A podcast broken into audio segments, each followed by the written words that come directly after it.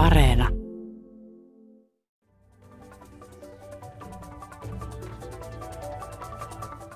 Minkä takia epäluottamus politiikassa on demokratian kannalta tärkeä asia myös EU:ssa, vaikka useimmin puhutaankin vain luottamuksen tärkeydestä politiikassa? Ja mitä seurauksia sillä on ollut, että EUn aluekehityspolitiikan myötä projektikulttuuri on levinnyt laajalti koko EUn alueelle? Näistä asioista puhuu tänään yliopiston lehtori Iisak Vento Helsingin yliopistosta. Tämä ohjelma on Brysselin kone ja minä olen Maija Elonheimo, mutta minkä takia epäluottamuspolitiikassa on tärkeää? Iisak Vento. Tämä oli tämmöinen havainto, joka tehtiin kollegan Pauler Korvelan kanssa ja huomattiin, että paljon kiinnitetään huomioon siihen mediassa tällaisessa niin kuin demokratian kriisi puheessa ja, ja politiikka on rikki uutisoinnissa ja myös tämmöisessä niin kuin ehkä tämmöisessä niin kuin kartoittavammassa tutkimuksessa, missä kysellään ihmisten luottamusta politiikkaan ja demokratiaan ja aina välillä huomataan, että, että se luottamus on laskenut, mutta myös yksittäisen tapahtumien yhteydessä, vaikkapa suurempi poliittinen kriisi tai skandaali tai tälleen, nousee helposti tällainen kriisipuhe ja, ja ajatellaan, että nyt, nyt demokratia on kaauksessa ja, ja, ja, ja rikki. Ja, ja historiallisestihan tämä nyt niin, äh, ei välttämättä äh, ihan oikein paikkansa pitävää tai niin, niin tota, täsmällistä, että, että, että yleensä demokratiassa on toistuvasti skandaaleja ja, ja kriisejä ja hallitus saattaa vaihtua, ja, mutta sitten huomenna onkin seura uusi hallitus ja, ja aloitetaan puhtaalta pöydältä ja demokratia kestääkin yleensä sen tyyppiset kriisit. Että tämmöinen niin kuin ajoittain nouseva kriisipuhe voi olla niin ylimitotettua ja historiatonta. Mutta sitten meidän havainto oli tämä, että oikeastaan demokratian kulmakivi on myös tietyn tyyppinen epäily ja tämä vallitseva epäluottamus, jota järjestelmän ehkä jopa täytyy sietää. Tämä on oikeastaan meidän yksi argumentti, että nykyaikaisessa edustuksellisessa demokratiassa täytyy sietää sitä, että, että kaikki ei luota aina hallitsijoihin tai, tai tota, valtaa pitäviin ja, ja, ja sitten taas päinvastoin, että valtaa pitäviä täytyy myös kestää sitä, että, että kansalaiset ja media kaikki muutkin saattaa epäillä ja, ja osoittaa niin kuin kriittisiä kysymyksiä heitä kohtaan. Ja, ja tämä on niin sisäänrakennettu osa järjestelmää ja meidän argumentti on se, että tämä on niin luonnollinen osa ää, liberaalidemokratiaa, mutta siitä huolimatta se on, se on yleensä myös ää, unohdettu tai sitä on niin kuin sellainen asia, mitä sille ei kiinnitä niin huomiota. Sä käytät tuota sun tutkimuksissa paljon tätä liberaalidemokratia-käsitettä semmoisena asiana, joka on ehkä itsestäänselvyys tai mihin pitää pyrkiä. Sehän on se idea siinä, että, että se ei riitä pelkästään, että on demokratia, että äänestetään ja sitten enemmistö saa käyttää valtaa, vaan että vähemmistön oikeuksia kuitenkin pidetään yllä ihmisoikeussäännöillä ja niin edelleen. Eikö se, eikö se tämä on? Niin, siihenhän jo tähän liberaalidemokratia-käsitteeseen täten tämä epäluottamus sisältyy, että, että sitä enemmistöä pitää suitsia. Joo, se on just näin, että, että on edustuksellinen laitos ja, ja, ja sitten tällaiset niin kuin, tietyt tällaiset perustavaa laatua olevat oikeudet, jotka on, on annettu ja joiden muuttamiseen tarvitaan sitten hyvin vahva ää, konsensus käytännössä, ää, lähestulkoon niin kuin yksimielisyys. Et jos siihen ei päästä, niin silloin niin kuin hyväksytään se, että nyt on tällaisia tietyn tyyppisiä niin oikeuksia, joita, niin, joihin ei kajota. Mutta myös tärkeä osa tätä liberaalidemokratiaa on institutionaalinen ää, vallan, vallanjako, ää, ehkä perinteinen tämmöinen niin vallan kolmijako, ja sekin niin kuin on ollut niin tärkeä osa tätä, että, että tutkijat aiemminkin on jo itse asiassa äh, sanonut tai huomannut, että kutsunut liberaalidemokratiaa tällaiseksi institutionalisoiduksi epäluottamusjärjestelmäksi, missä äh, käytännössä mahdollistetaan sellainen epäily.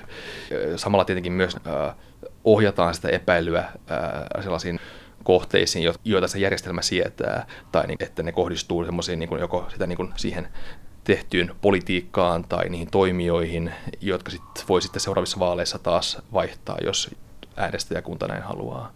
Miten tämä EU-tasolla tarkoittaa tämä epäluottamuksen merkitys? Nythän EU on tietysti monia eri maita. Missä maissa sun mielestä siedetään niin poliitikkoja ja EUta ja myös kansallisia poliitikkoja kohtaan niin enemmän epäluottamusta ja missä, missä ei? Pystyy, pystyykö sitä mitenkään jakamaan tai no ihan näppituntumalla sanomaan? Ei, ei varsinaisesti vielä oikein tällä tasolla, että tämä niin kuin, sitä ei varsinaisesti niin kuin vielä ole niin kuin tutkittu tälleen empiirisesti ja mitattu, että on niin oikeastaan yksi meidän myös tämän kritiikeistä ja argumenteista on se, että tutkimus kohdistuu yleensä tai niin kuin aina ää, poliittisen luottamuksen tai, tai tuen mittaamiseen ja tällainen epäluottamuksen havainnointi jää sitten yleensä sen, niin kuin, sen varjoon.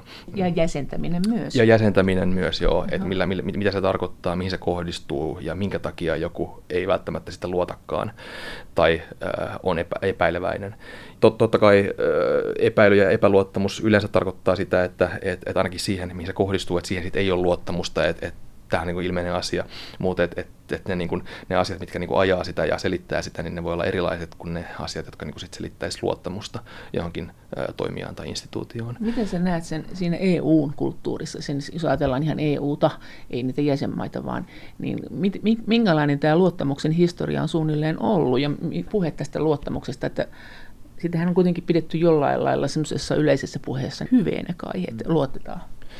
Joo, ja, ja ilman muutahan luottamuksella on, on semmoinen niin kuin mahdollistava ää, voima ja, ja arvo, ja, ja tota, että se on tärkeää millä tahansa järjestelmälle, ei vähiten poliittiselle järjestelmälle ja demokratialle. Se on semmoinen hallinnollinen ää, niin kuin järjestelmää rasvaava voima, joka sit, niin kuin mahdollistaa asioiden tekemisen, koska niin kuin luottamushan määritelmällisesti se on sitä, että, että joku luottaa ää, jonkun toisen henkilöön tai toimijaan ja antaa hänelle to, valtuudet toimia ilman, että ää, koko ajan on, on, ar, on arvioimassa ja, ja, ja tarkastamassa, mitä tekee. Eli se on tämmöinen niin kuin tietty semmoinen niin kuin toimintavapaus, mikä annetaan. Ja se on tietenkin hirmu tärkeää tämmöisessä edustuksellisessa järjestelmässä. Ja, ja sen takia se on tietenkin niin kuin myös EU-ssa, kuten kaikissa muissa niin kuin poliittisissa yhteisöissä, se on, se on niin kuin ihan, ihan niin kuin olennainen asia. Ja, ja tätä, mutta se on sillä tavalla ehkä muuttunut, että, että, että siinä missä EUkin on muuttunut ja ää, institutionaalisesti niin kuin, kasvanut ja toimintavaltuuksiltaan laajentunut, niin sitä mukaan myös tietenkin kansalaiset ja muut toimijat on, on alkanut vaatia enemmän niiltä EUlta ja EUn toimijoilta tämän luottamuksen suhteen. Että tässä tutkimuksessa EU-luottamuksesta onkin niin oikeastaan sanottu, että ennen 90-lukua oli tällainen salliva konsensus tämän luottamuksen suhteen, eli ajateltiin, että eliitti saa puuhastella siellä EU-ssa, kunhan nyt eivät tee suoranaisesti mitään haittaa kansalaisille ja, ja jäsenvaltioille. Mutta sitten EUn integraation etenemisen myötä ää, ollaankin alettu vaatimaan yhä enemmän vastuuta ja kyseenalaistamaan niitä toimia osittain sen takia, että ollaan ehkä huomattu, että ne, se mitä EU tekee koskettaakin enemmän yhtäkkiä sitä omaa arkea, omaa elämää. Se on yksi sellainen havainto. Ja yksi asia, tällainen kokemus siitä politiikasta on yksi sellainen selittävä tekijä, joka ajaa sitä luottamusta ja sitten tietenkin myös sitä epäilyä. Ja, ja toinen sellainen asia, mikä saattaa, joka on sit, voi olla irrallaan siitä, mitä käytännössä tehdään, on sit identiteettiin liittyvä asia. Että et jos ajatellaan, että se EU nyt syvenee semmoisiin niin alueille, missä mieluiten ehkä niin kuin pitäisi ne, ne asiat kansallisella tasolla tai johonkin muuhun, muuhun tällaiseen niin kuin identiteettiin ripustettuna, niin silloin ehkä saatetaan myös niin kuin epäillä tai saattaa olla niin kuin kriittisempiä sitä kohtaan. Ja päinvastoin, jos ollaankin sit enemmän EU-myönteisiä, mutta ennen kaikkea ehkä hengeltään semmoisia niin kuin globalisaatiomyönteisiä ja kosmopoliittejakin ehkä jotenkin identiteetiltään, niin sitten saatetaan ajatella, että, että se EU-integraatio eteneminen onkin niin kuin myönteinen asia ja sitten luotetaan siihen. Mm, miten tämmöinen, säkin olet kirjoittanut siitä, että tämmöinen liikaluottamus, että se saattaa johtaa totalitarismiin ja että se että valta tarvii sen epäluottamuksen kontrollin.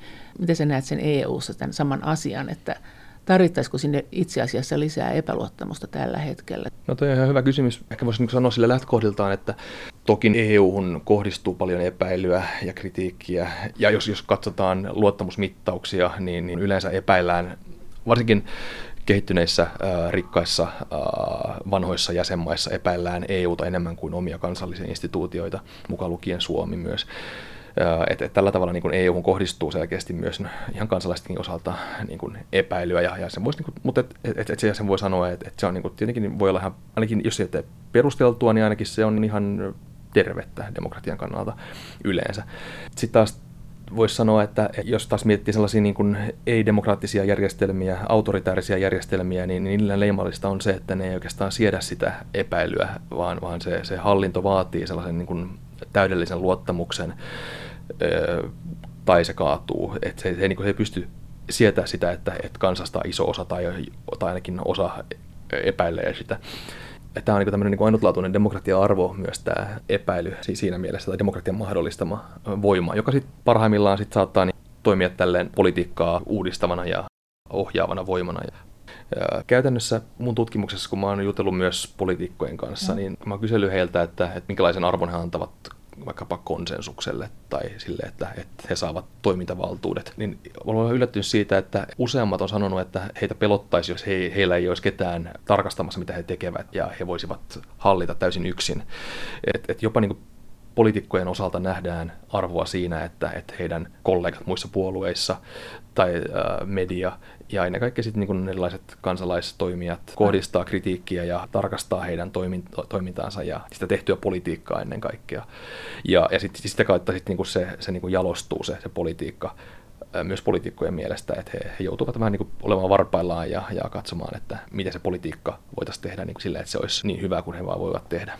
Yliopiston lehtori Iisak Vento. No miten jos mennään vielä sinne EU-hun. Sä oot sanonut, että kaksi puolueen järjestelmät, kuin esimerkiksi USAssa, ne perustuu epäluottamukseen. Että siihen on rakennettu sisään se, että, että se ei toimi ilman sitä sillä hetkellä oppositiossa olevaa porukkaa, joka epäluottaa. Mutta esimerkiksi EU-sahan tämä ei mene parlamentissa näin. No ei mene, ei mene ja, mutta samalla tavalla tietenkin myös on tämmöinen niin epäily ja epäluottamus on myös niin kuin tärkeä osa äh, tällaista monipuolueen järjestelmää, että, että myös niin kuin hallituksen sisällä voi olla semmoinen rakentavassa mielessä sille, että, että, että nämä hallituspuolueet pitää niin kuin toisiaan vähän niin kuin myös varpaillaan ja, ja sparraavat toisiaan sillä tavalla, että, että aina on siellä joku, olisi, olisi on valmis niin kuin vähän näykkimään, jos, jos se toinen, joku toinen puolue ottaa itselleen liikaa tilaa ja, ja toimivaltaa. Ja, ja jossain määrin tietenkin voisi ajatella, että EU-ssa tämmöinen samanlainen toimii, mutta EU-ssa se ehkä voisi olla niin kuin sitten näiden eri instituutioiden välillä merkitsevämpää niin kuin tämä jo, että, että sen politiikan kannalta, että se niin kuin, toki on niin kuin näitä eri ryhmittymiä EU-parlamentissakin, jotka niin toimiikin tällä logiikalla, mutta harvemmin sen epäilyn perusteella sit tapahtuu suurempia niin politiikkaa toimien osalta mitään tällaisia niin kuin, suurempia niin kuin, muutoksia tai korjauksia, vaan se ehkä enempi sitten voimakkaiden EU-instituutioiden keskenäisten niin epäilyjen suhteen, jotka saattaa sitten niin luoda sitä politiikkaa. Yksi tämmöinen niin EUn osalta tietenkin niin tärkeä tällainen epäilevä taho on, on tietenkin ne kansalliset toimijat, jotka on sitten EUssa niin se, joka niin käytännössä pitää sitä myös tilivelvollisena. Niin, joka usein ja, torppaa ja, sitten usein, parlamentin ja komission, nämä kans, tämä neuvostohan niin torppaa usein nämä ideat. Kyllä, juuri näin.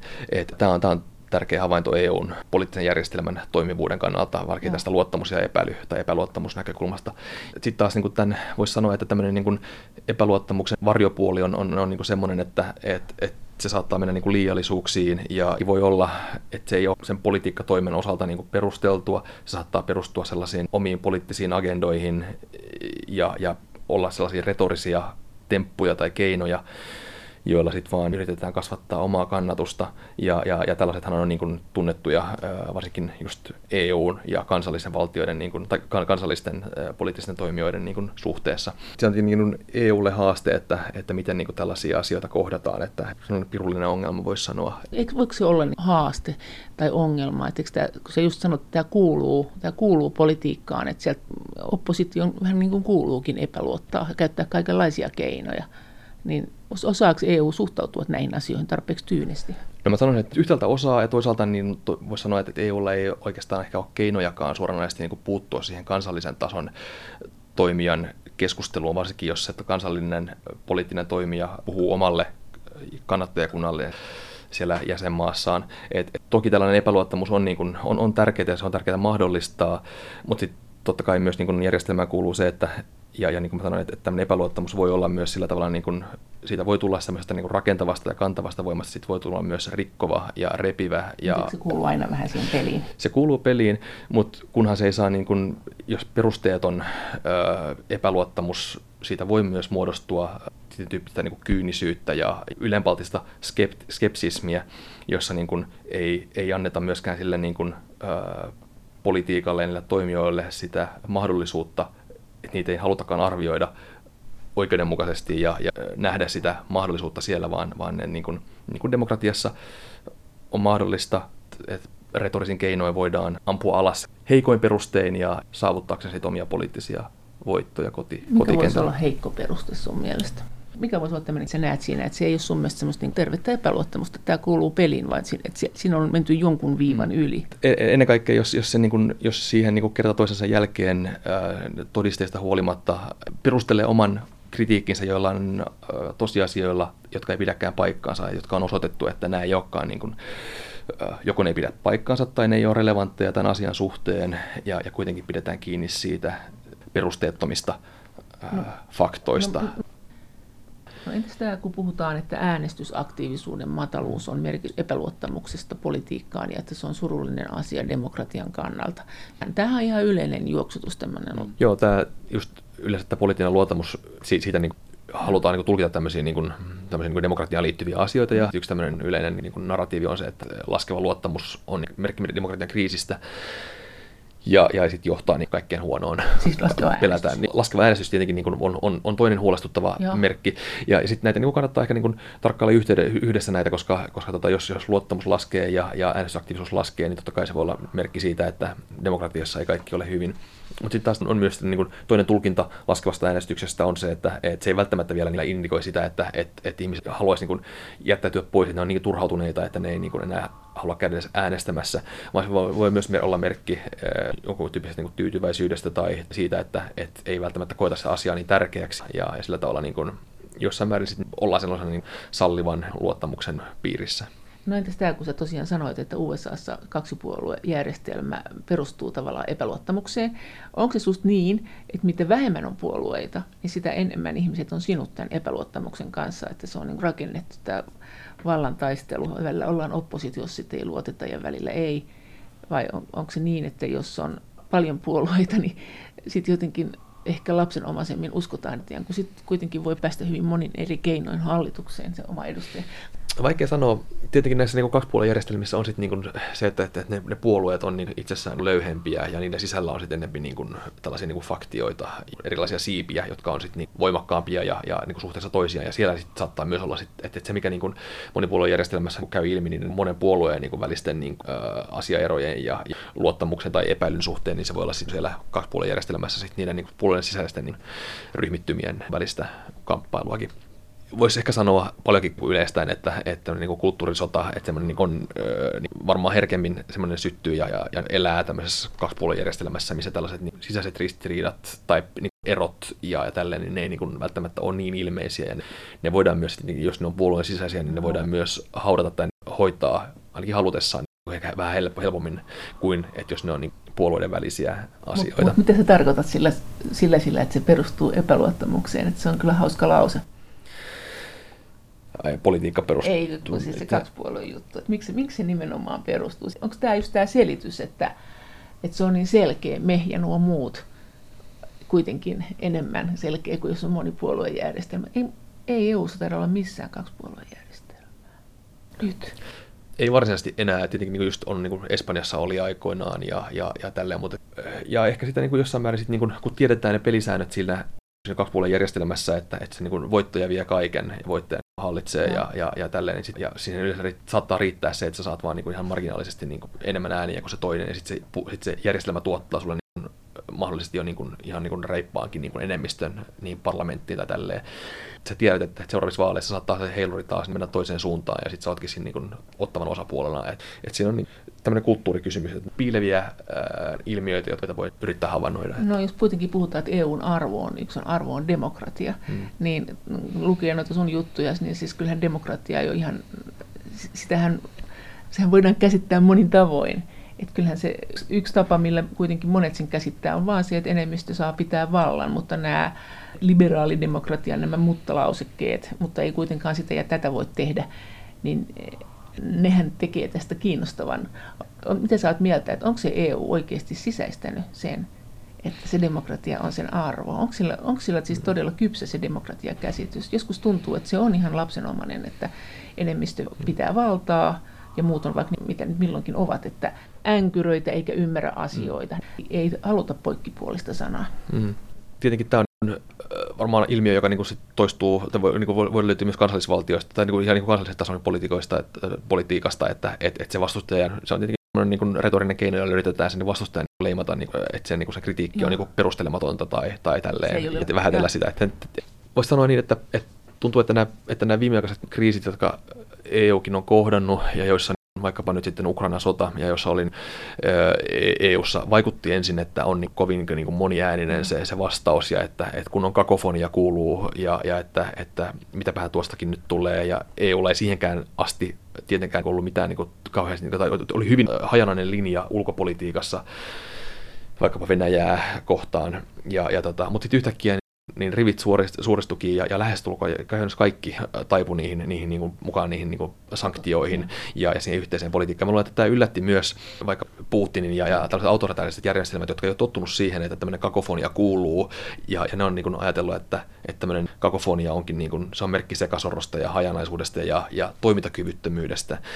Ja, ja sitten yhtäkkiä, kun, kun tämmöinen niin kun demokratiassa, niin se on osa siitä järjestelmää ja sit osataan elää sen kanssa. Ja sitten kuitenkin siitä huolimatta saadaan niin ratkaisu ja sitten kaikki on silloin sen takana, niin silloin niin tämä voisi perustella sitä tulkintaa siitä, että, että on elinvoimainen ja vahva idea ainakin demokratiasta, EU-ssa, mutta ne käytännön muodot tietenkin, että äh, miten tilivelvollisia ne niin kuin instituutiot siellä on ja, ja miten läpinäkyvää se on ja millaista kansalaiskeskustelua se sallii ja mahdollista, on mahdollista niin kuin kohdistaa niihin toimiin, niin se on niin kuin tietenkin sitten, että, että siinä niin kuin on, on ihan varmasti tekemistä vielä pitkäänkin EUlla. Että se on niin kuin tietenkin EUn rauhanprojekti, EU on niin kuin tietyt tällaiset niin kuin perusarvot, joita se, niin kuin, joita se ajaa, ja, ja sitten sillä on niin kuin nämä instituutiot, jotka niin, äh, vaalii sitä ja, ja sitä yrittää niin kuin tuottaa ja ehkä syventää myös osittain tiettyjen instituutien osalta ainakin.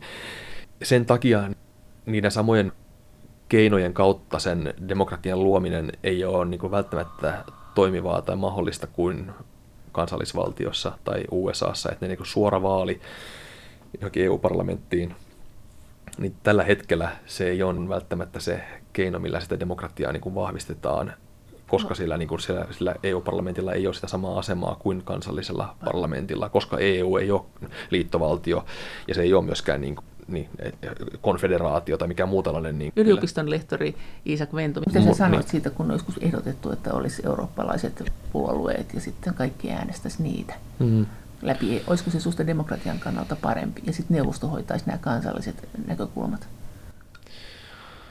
Sitten me ei saataisi niin. välttämättä suomalaisia meppejä sinne. Sepä se, sepä sitten se niin tämmöinen niin tietyn tyyppinen niin kuin, niin kuin suhteellinen edustus tietenkin niin kuin just No pitäisikö se olla sitten jollain että... vaalilistalla tehty, että kaikkia olisi sitten listoja äänestettäisiin?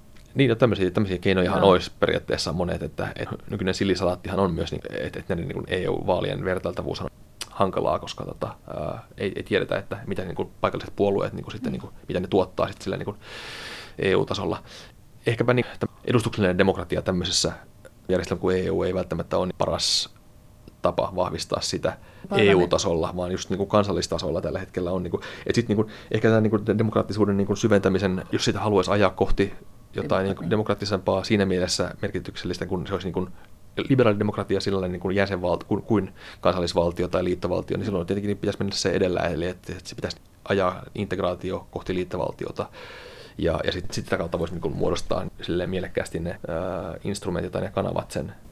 Tarkoitatko että silloin sillä EU-parlamentilla olisi todella iso valta? Joo, kyllä. Ja entä sitten se vaihtoehto, jota on välillä myös ehdotettu, että EU-parlamenttia ettäisi kokonaan alas? Hmm. Että sitten sit se olisi tämmöinen, että valtiot ja komissio.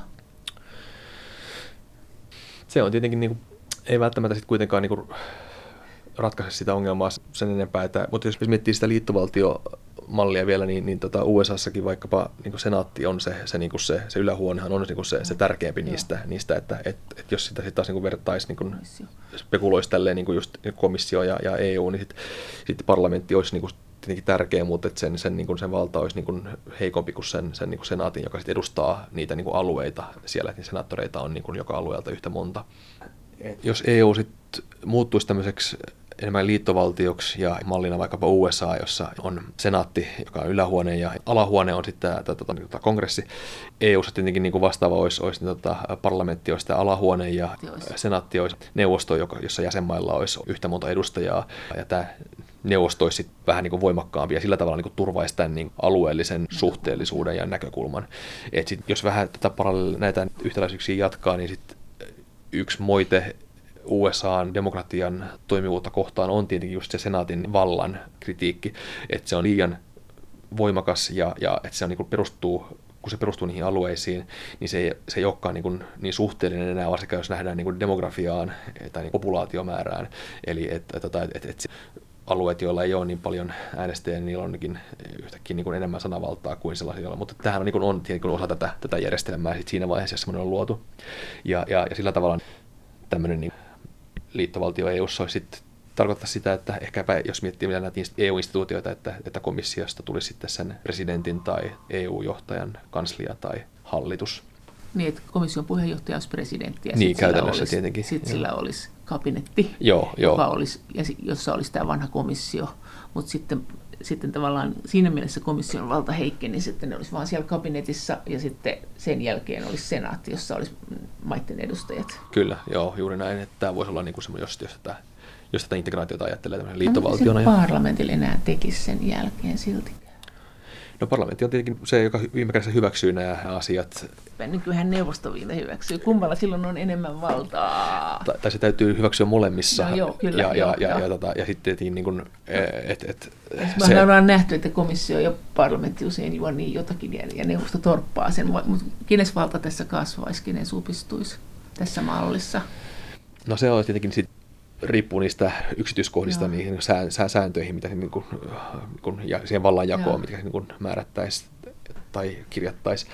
Mutta tota, et, et, ehkäpä niin kuin just komission valta silleen niin kuin vähenisi, jos, mm. jos se tulisi voimakas puheenjohtaja. Parlamentille jäisi sitten toi lakialoitteiden. Joo, ja, ja sitten jossain määrin tietenkin voisi olla, jos, jos niin USA vastaava järjestelmä, että voisi hyväksyä vaikkapa budjetin ja tälleen. Tarkoitatko sä, että sitten maat ei saiskaan hyväksyä? Ei, kun kyllä varmaan pitäisi hyväksyä tietenkin siellä, mutta et, et, et USAssa niin kuin, ei ole semmoista, niin kuin, niin kuin senaatissa, monissa lakialoitteissa pitää olla, se senaatissa pitää olla käytännössä nyt hyvin vahva enemmistö, suuri enemmistö, mutta et, et, et sitten taas semmoinen yksinkertainen enemmistö riittäisi tietyissä asioissa, niin kuin vaikkapa just budjetin hyväksymisessä. Mikä toi etu olisi verrattuna nykyiseen? No tämä olisi jos EU integroituisi ja. liittovaltioksi, niin tämä olisi tietenkin se, että, että, sit, että EU olisi enemmän itsenäinen niin kuin demokraattinen toimija ja liittovaltio käytännössä. Mitä maille jäisi sisäisesti sitten? Kyllähän USAssakin osavaltioilla on isot valtaoikeudet. Niin jos tämä olisi tämmöinen, jos ei tämä koskettaisi meitä tavallisia eri maiden kansalaisia hirveästi, niin voisi tehdä. Voisiko se olla niin, että tämä ei juurikaan koskettaisi meitä siten, että joku valta, mihin me on totuttu, niin se menisikin siinä. No, tietenkin sitten EUlle tulisi se budjettivalta, mutta tarvitsisiko senkään nyt olla esiin isompi kuin nyt? Niin, nämä on tietenkin kysymyksiä, pitäisi ratkaista sitten siinä vaiheessa, kun, kun tämmöistä järjestelmää rakennetaan. Et, et, tota, et, et, et, käytännössä tietenkin niin tarkoittaa sitä, että siellä olisi niin laajat verotukseen ja budjetin laatimiseen liittyvät valtaoikeudet, mutta tämä on nyt niin, niin spekulaatiota, että tämmöiset niin integraatiopuheet tosiaan politiikassa on ollut pitkään jo paitsiossa EU-ssa, että jäsenmaissa ei puhuta ja, ja se on niin varmaan varma kyllä niin kritiikin kohde kotona, jos, jos kansallinen poliitikko puhuu myönteisesti integraatiosta. Miten tämä lisäisi demokratiaa? Miten tämä lisäisi EU-kansalaisen vaikutusmahdollisuuksia? Olisihan tämä linjakkaampi, jos se komissio valta pienenisi, niin sitten me voitaisiin miettiä vain näitä kahta, enemmän näitä neuvostoa ja parlamenttia, ja ne pitäisi mm. sitä valtaa, mutta auttaisiko se meitä jotenkin demokraattisesti? Mm perustelu sillähän olisi se, että, että sit niin, olisi yhtenäisempi vahva, vahva toimija EU. Onko komissio ollut niin paha sekoilija, että nyt kun se saadaan pois pelistä, niin sitten tuli yhtenäinen? Ei. ei, ei, ei, ei, ei, ei sentään, vaan että, että lähinnä se, että luovutetaan meidän, meidän valtaa yhteisesti hallinnoitavaksi ja sitten saadaan yhtenäisyyttä ja, ja sitä kautta niin kuin sitten globaalisti ehkä enemmän niin painoarvoa, niin se olisi tietenkin tämmöinen niin, niin se, se argumentti sen puolesta. Sitten tietenkin niin kääntöpuoli olisi se, että, että sit, niin sen yksittäisen kansalaisen tai jäsenvaltion niin varsinkin pienemmän paino, niin, tuota, jäsenvaltion painoarvo saattaisi niin heiketä. Mutta, ja, mutta onko se noin? Koska kyllähän sanotaan, että USAssa osavaltioilla on monessa asiassa isompi valta kuin mitä on meillä jäsenvaltioilla. Että olisiko se välttämättä noin? Voisiko jäsenvaltioiden valta kasvaakin sitten kuitenkin? Niin se, se on mahdollista, mutta tota, että ehkäpä niin kuin on vaikea kuvitella sellaista tilannetta, missä kaikki jäsenvaltiot saisi enemmän valtaa ja sitä olisi myös enemmän sit niin kuin siellä yhtenäisesti sen liittovaltiossa. Että semmoista ratkaisua tuskin niin löytyy. Kai me haluttaisiin lähinnä, että EU-kansalainen saisi enemmän valtaa. Lisäisikö tämä sitä? Sekin varmaan niin kuin, sitten on, niin kuin, liittyy siihen, että mihinkä kysymykseen ja mihinkä asiaan liittyy. Mitä on sattunut että, äänestä. Niin, ja, ja, ja sitäkin tietenkin. Että, Luuletko, että nappaisi Saksaan toi malli?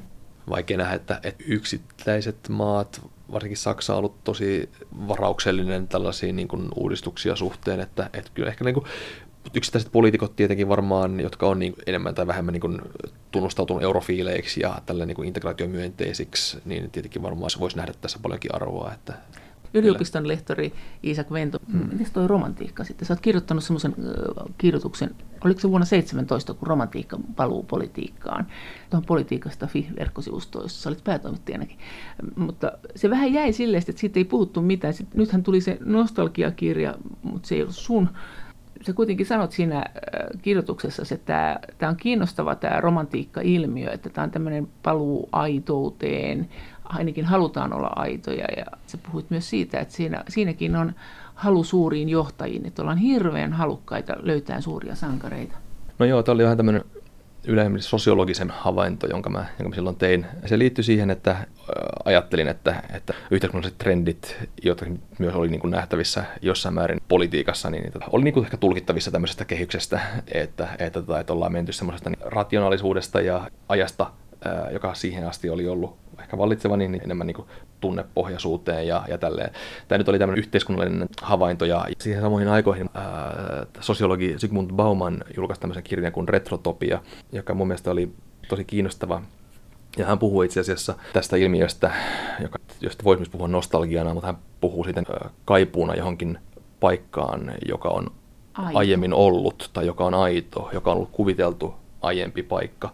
Ja hän rinnastaa sitten vähän niin kuin utopiaa, joka on sitten niin kuin paikka tuolla jossain, jota ei välttämättä ole olemassa. Mutta tämmöinen nostalgia just niin kuin käsitehän niin just tämmöinen koti-ikävä, joka on aiemmin no. saattoi jopa tarkoittaa sellaista, että se oli jopa niin kuin tämmöinen, että se oli tuossa olla kohtalokastakin, se oli niin voimakasta, joo, joku saattoi kuolla siihen, että oli niin kova kaipuu kotiin, mutta sitten tämä retrotopia niin sekä niin kuin kuvaa sitä niin paluuta johonkin kuviteltuun paikkaan.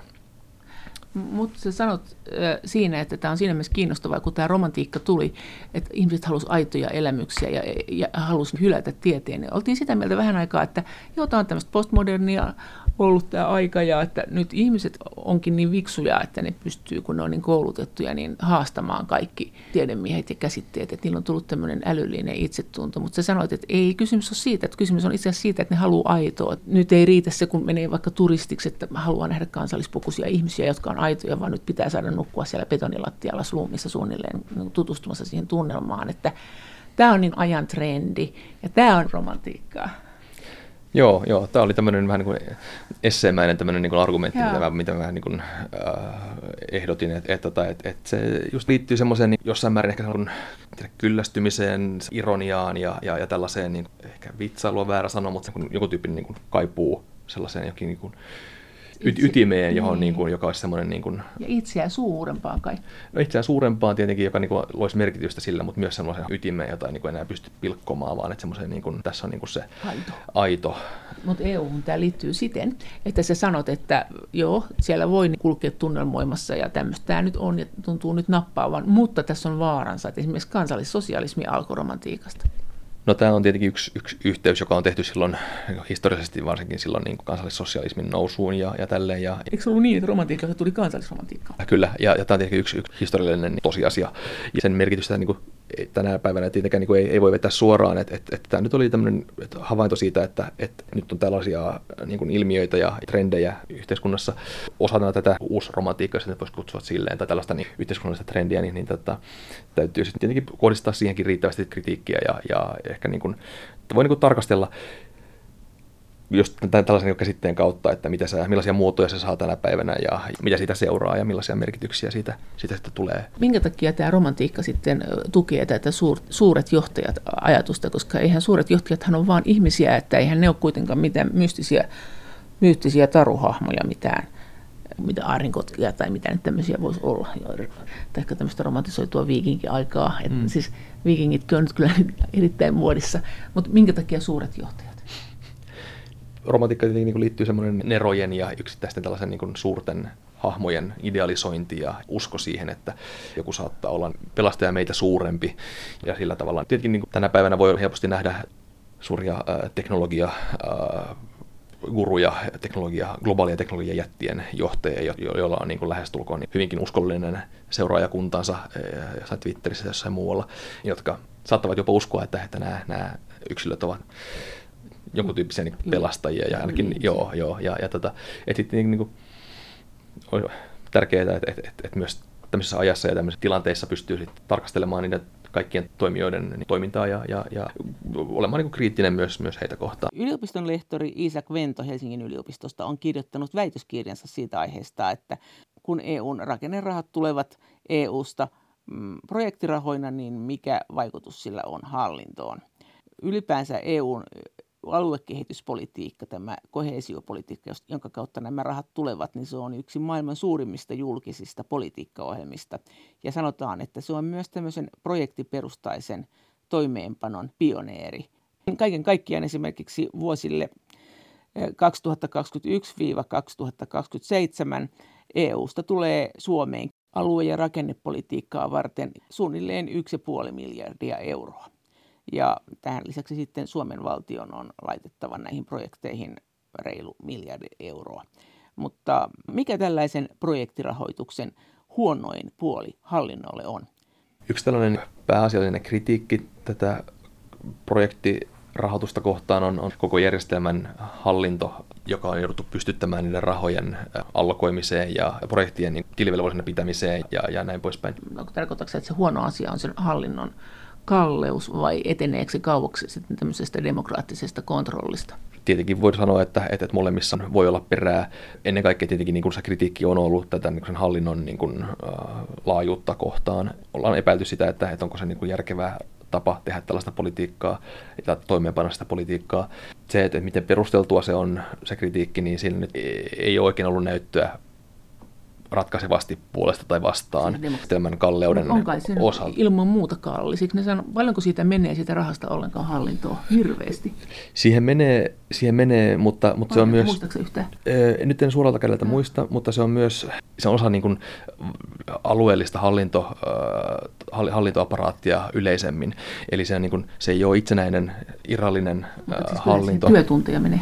Toki, toki menee, mutta tietenkin niin kuin pitäisi tehdä, täytyy tehdä semmoinen, että sen, sen panostuotossuhde, sen laskeminen on niin kuin aika, aika hankalaa. Jopa niin kuin... sitä voikaan laskea, koska se raha tulee sieltä EU-sta ja se tuotto, me ei tiedetä, jotkut yksityiset projektiin, ja ne, jotka hyötyy siitä, niin Kyllä. niin saa sitä. Ju, juuri näin. Plus, plus virkamiehet tietysti. Kyllä, joo. Ja juuri näin, ja juuri sen takia se on niin kuin käytännössä mahdoton tehdä sellaista, mitä jää viivan alle, että kuinka paljon sen järjestelmän ylläpitäminen maksaa, mitä siitä on tullut, mitä saadaan, mitä tulee uksesta ulos, mikä se hyöty on. Mutta eikö se ole kamalaa, että sitä ei tehdä, eikä sitä voi tehdä?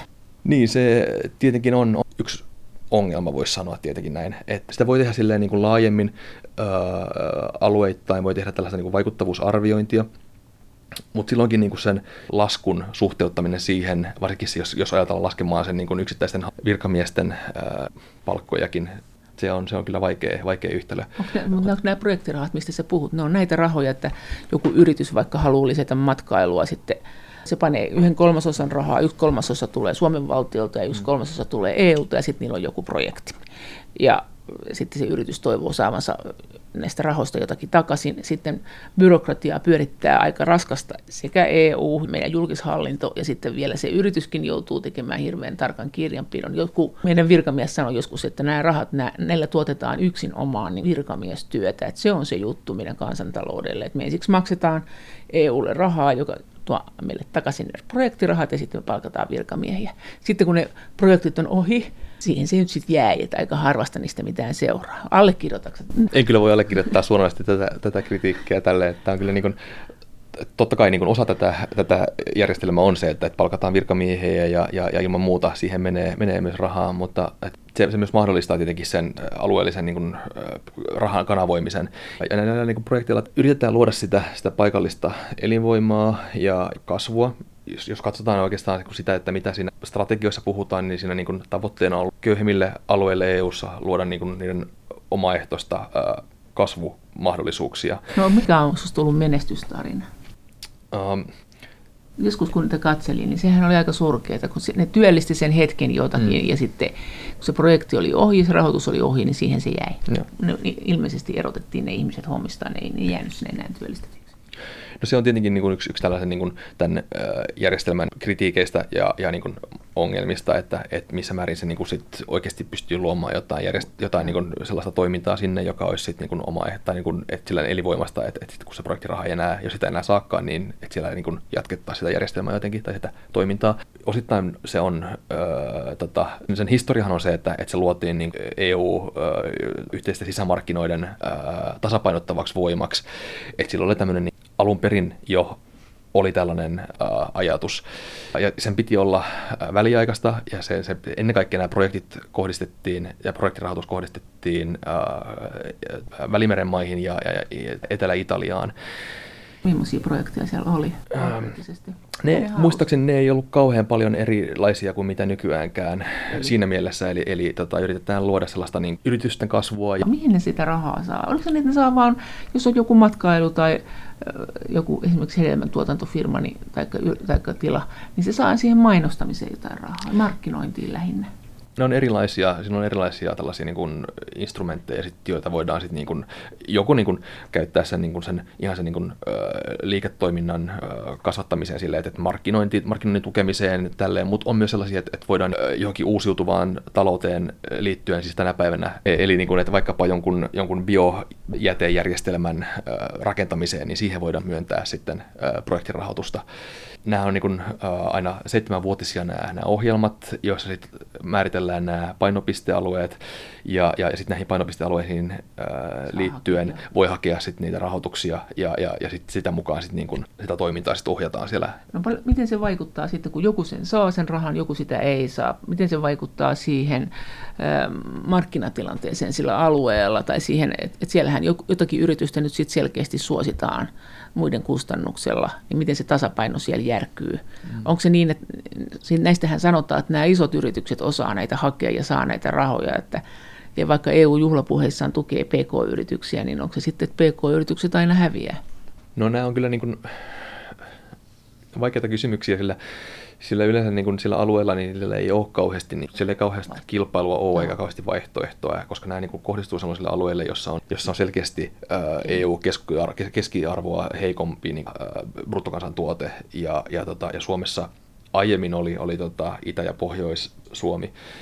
Suurin osa näistä, näistä projektirahoista menee niin Itä-Euroopan ää, u- u- uusiin jäsenmaihin ja, ja niiden, niiden alueisiin myös jonkun verran tietenkin vanhojen maiden niin maaseudulle ja syrjäseudulle, jossa on muutenkin tällaista niin demografisesti no. niin kuin heikompia alueita ja jossa on, olla, ollaan köyhempiä. Minkä takia on lähdetty tälle linjalle, että nämä rahat on projektirahoja, että eihän niin kuin maataloustukikaan ole mikään projektiraha sinänsä, että sitä tulee ja tulee vuodesta toiseen ja, ja tota, budjettikaudesta toiseen.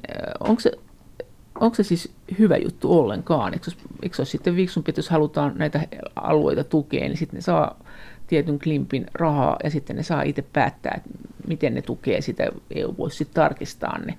Mutta että... Niin, tämä on, tämä on hyvä kysymys. Se on niin tietenkin osittain historiallinen syy. Tämä instrumentin niin tarkoitus oli alun perin olla väliaikainen, ja niin kuin kaikki projektitkin on niin kuin väliaikaisia. Se tarkoittaa, että koko kohesio rahojen piti olla väliaikaisia? No ainakin, asian?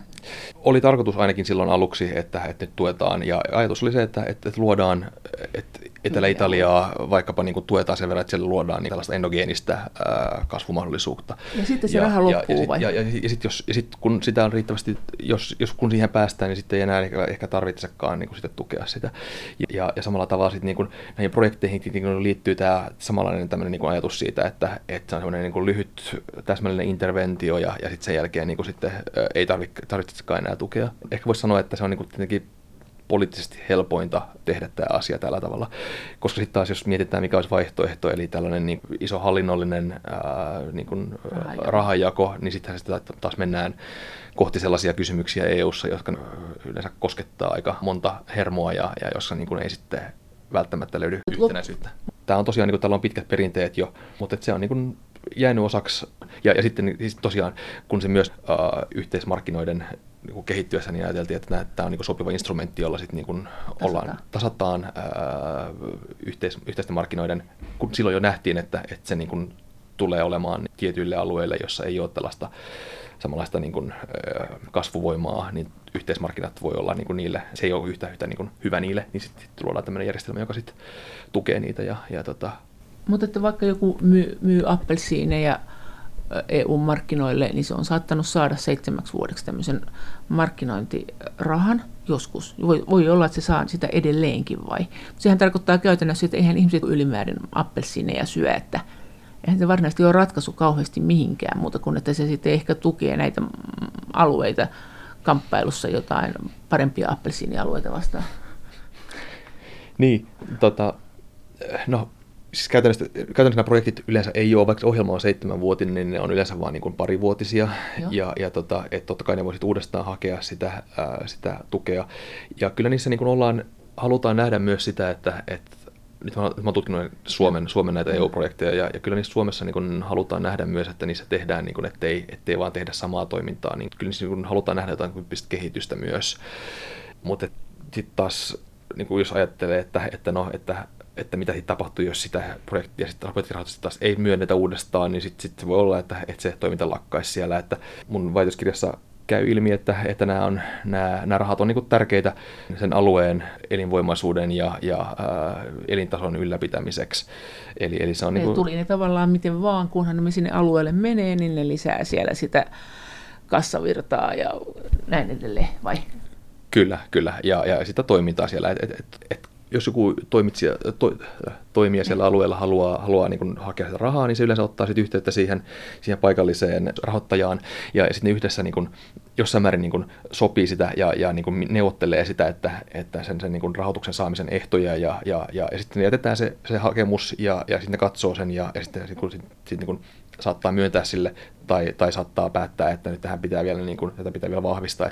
Sitähän on myös kritisoitu siitä, että, että aina ne samat toimijat saa ne rahat että siellä olisi kaikenlaista liikeyritystä, mutta ne, jotka on oppinut hakemaan, jotka on tarpeeksi isoja, että niillä on se, ne pystyy palkkaamaan jonkun ihmisen, joka osaa tehdä näitä hankerahoitusanomuksia, niin ja niissähän on kuulemma semmoisia varsinaisia neroja seassa, jotka saa aina rahat.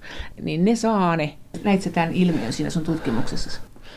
Osittain kyllä näin, että, että tietenkin se on vaarana se, että, että, että, että syntyy tällainen niin kuin, oma niin kuin, tällainen projekti, teollisuus, ja, ja osittain siellä tietenkin on näin, että siellä ihan aloista riippumatta, niin ne, jotka on tosissaan tämän asian suhteen, niin niillä on omat, niillä niin kuin, äh, toimijoilla, jotka hakevat sitä rahoitusta, niin niillä on oma niin kuin, tiiminsä tai omat työntekijät, jotka, jotka niin kuin, nimenomaan tekee, tekee tätä.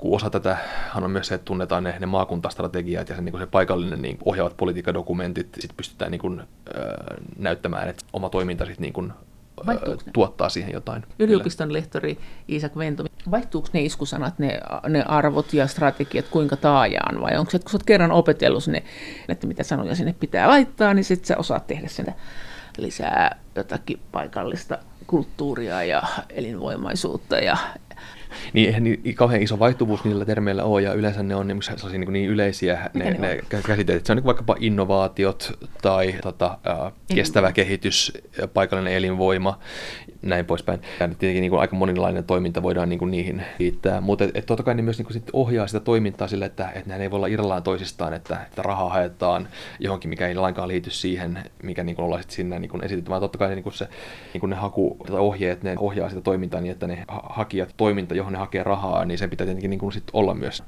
uudistavaa sen yrityksen tai sen... Pitääkö sen oikeasti uudistua vai riittääkö se, että ne on tehnyt jonkun tutkimuksen?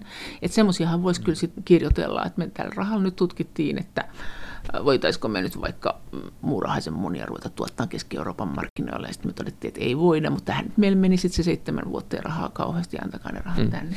Tässä on niin kuin ehkä tämmöinen pointti myös, että yleensä, ja, ja, ja tämän takia ehkä ne voi myös joskus näyttää, jos, jos katsoo, että kuinka monta projektia joku tietty toimija on mm. saanut, niin voi näyttää, että sama toimija saa monta projektia, koska yleensä mm. se menee myös silleen, että, että ensin tehdään semmoinen esiselvitysprojekti, sen jälkeen tietenkin on järkevää, että jos sinne on, on esittää sen, sen selvityksen pohjalta, että, että sillä niin kuin toiminnalla olisi jotain järkevää, että se on järkevää ainakin silleen paikallisesti. Sitten siihen myönnetään sitten lisärahoitusta toinen seuraavaan projektiin, joka sitten niin varsinaisesti sitten niin toimeenpanee sitä ja, ja tälleen. Jos ajattelee silleen niin kuin ihan puhtaasti taloudellisesti, niin sitten niin niin kuin se kysymys on se, että onko se järkevää, että sitä tehdään siellä, niin kuin missä nyt sitten tehdäänkään, kun sitä asiaa voisi tehdä jossain muualla tehokkaammin. ehkä niin kuin tehokkaammin, mutta se ei olekaan tämän, jos mietitään tätä niin kuin rahoitusinstrumenttia tai politiikkaa, niin on nimenomaan luoda sitä elinvoimaa sinne, missä sitä ei vielä ole. Tämmöinen mm. projektisaatio, että tehdään projekteja, niin se on itse asiassa tämmöinen EUn idea. Nämä kohesiorahat on tuonut tämmöisen kulttuurin, ne on kehittänyt semmoisen kulttuurin, joka on sitten laajentunut eri paikkoihin. Joo, se on kyllä varmaan näin, että, että, että EU on, on tällainen projektituottaja. Ja projekti-ideologian tuottaja. Joo, a, a, jo, kyllä, kyllä ainakin, ainakin, ainakin se jatkaa sitä kyllä vahvasti mm. tämän, tämän, tämän niin rahoituksen ja rahoitusinstrumentin myötä. Tietenkin tätä samanlaista politiikan toimeenpanoa tehdään myös muualla, vaikkapa USAssa on niin, ä, paikallisesti tietyillä politiikka-osa-alueilla, vaikkapa ympäristöpolitiikkaan liittyen, ja kehitysapurahoissa tietenkin on pitkään ollut jo projekti, ä, tota, ä, tällainen niin kuin muoto, ollut se vallitseva järjestelmä, järjestelmätaso, mutta, tota, mutta EU-ssa se on, on niin kuin, ja ennen kaikkea tietenkin on osa tätä kohesio politiikkaa.